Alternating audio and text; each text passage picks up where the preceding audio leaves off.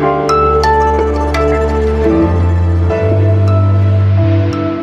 Hallo und herzlich willkommen. Schön, dass Sie was jetzt hören, den Nachrichtenpodcast von Zeit Online. Hier ist das Nachmittagsupdate für Sie an diesem Montag, den 9. November. Mein Name ist Erika Zinger. Unsere Themen im Podcast. Wer kriegt den Corona-Impfstoff als erstes? Dazu hat der Ethikrat heute einen Vorschlag vorgestellt.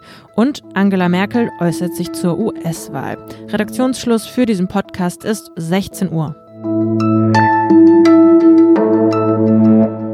Seit einer Woche gelten wieder schärfere Corona-Maßnahmen in Deutschland. Wir sind mitten in der zweiten Welle. Hoffnungsanker bleibt da ein Impfstoff. Stand heute wird es wahrscheinlich so schnell wie noch nie zuvor in der Menschheitsgeschichte einen Impfstoff gegen ein neues Virus geben können. Danach sieht es jedenfalls aus. Wir dürfen optimistisch sein. Mit dem rechnet die Bundesregierung allerdings frühestens im ersten Quartal des Jahres 2021. Das geht aus der nationalen Impfstoffstrategie hervor, die das Corona-Kabinett am Montag verabschieden sollte. Ja, Wer soll aber zuerst gegen das Coronavirus geimpft werden, sobald es Anfang nächsten Jahres voraussichtlich die ersten Impfstoffe gibt? Das ist und bleibt die alles entscheidende Frage. Wissenschaftliche BeraterInnen der Bundesregierung haben dazu heute ihre Vorschläge vorgestellt. Sie merken das vielleicht gerade selber, falls Sie sich gegen Grippe impfen lassen wollen. Es gibt zu wenig Impfstoff. Ich habe das selbst gerade erlebt, habe bei meinem Hausarzt angerufen. Da hieß es, den Grippeimpfstoff, den gibt es voraussichtlich erst wieder nächstes Jahr bei Ihnen. Und ähnliches können wir auch bei einem künftigen Corona-Impfstoff erwarten. Das ist abzusehen. Es wird da vor allem am Anfang erstmal zu Engpässen kommen. Meine Damen und Herren, wenn nicht alle das bekommen können, was Ihnen und uns helfen könnte, dann ist das keine optimale Situation. Hieß es heute von der Vorsitzenden des Ethikrats, Alena Büchs. Es geht also um Verteilungsfragen, darum, wer als erstes geimpft wird, wer als letztes. Für die Bundeskanzlerin steht da fest. Ganz vorne dran sind natürlich Pflegekräfte, Ärzte und auch äh, Menschen, die zu einer Risikogruppe gehören. Das sind dann allerdings schon recht viele in unserem Land. Auch die Beraterin des Ethikrats haben, genauso wie Angela Merkel, die Risikogruppen im Blick und das Personal in Krankenhäusern und Pflegeeinrichtungen.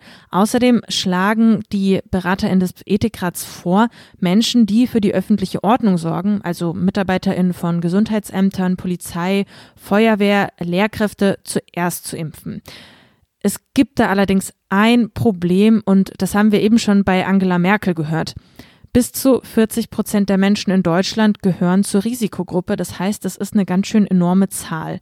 Ja, woran liegt das? Zum einen an der Altersstruktur in Deutschland. Wir sind ein ziemlich altes Land. Zweitens liegt das eben auch an Krankheiten wie Diabetes, Bluthochdruck und Übergewicht. Die sind ebenfalls stark verbreitet in der Gesellschaft. Darauf hat Gesundheitsminister Jens Spahn auch nochmal hingewiesen. Ja, und diese Krankheiten gelten eben als Risikofaktoren für das Virus. Wie die Priorisierung aussehen soll, das müsse am Ende vor Ort und vor allem von den EntscheidungsträgerInnen bestimmt werden, heißt es aus dem Ethikrat.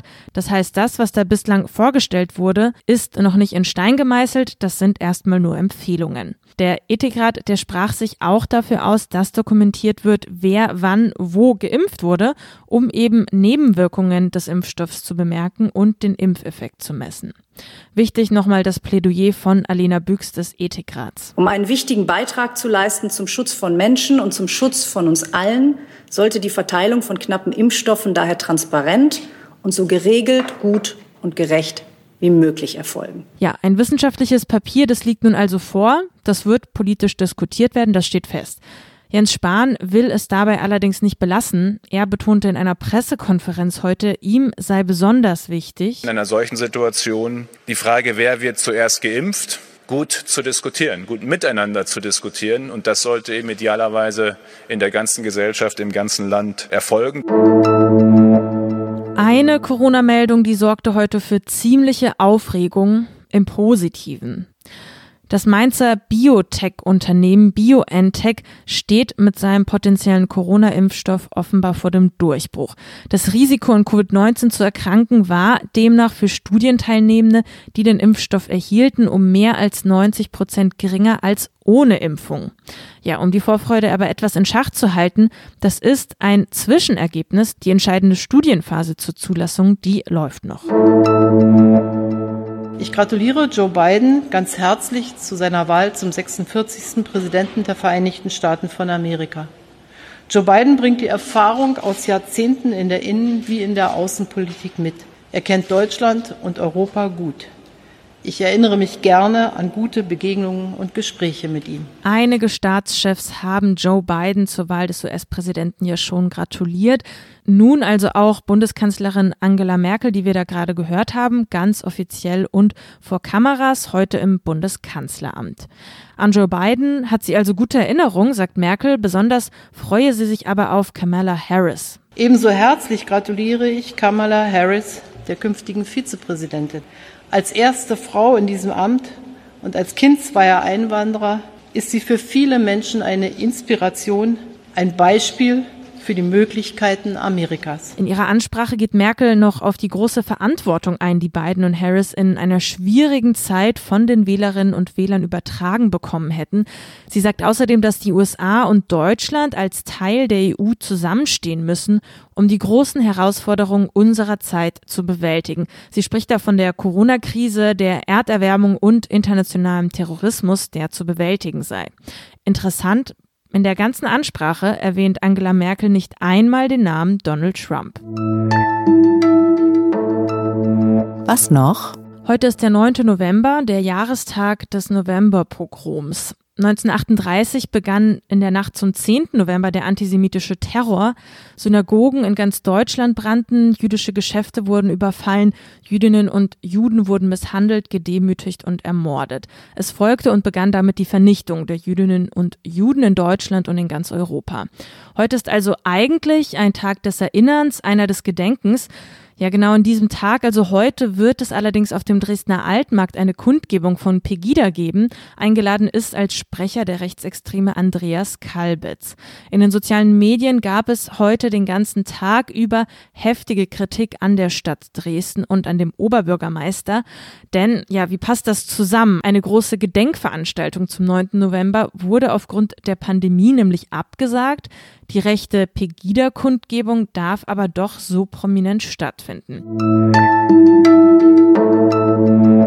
Der Tag geht zu Ende. Wenn ich rausschaue, dann wird es da gerade ziemlich dunkel und damit endet auch das Nachmittagsupdate für heute.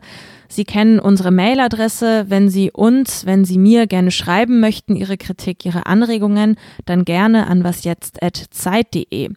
Ich wünsche Ihnen erstmal einen schönen Montagabend und freue mich, wenn Sie am Dienstag wieder was jetzt hören. Bis zum nächsten Mal. Mein Name ist Erika Zinger. Machen Sie es gut.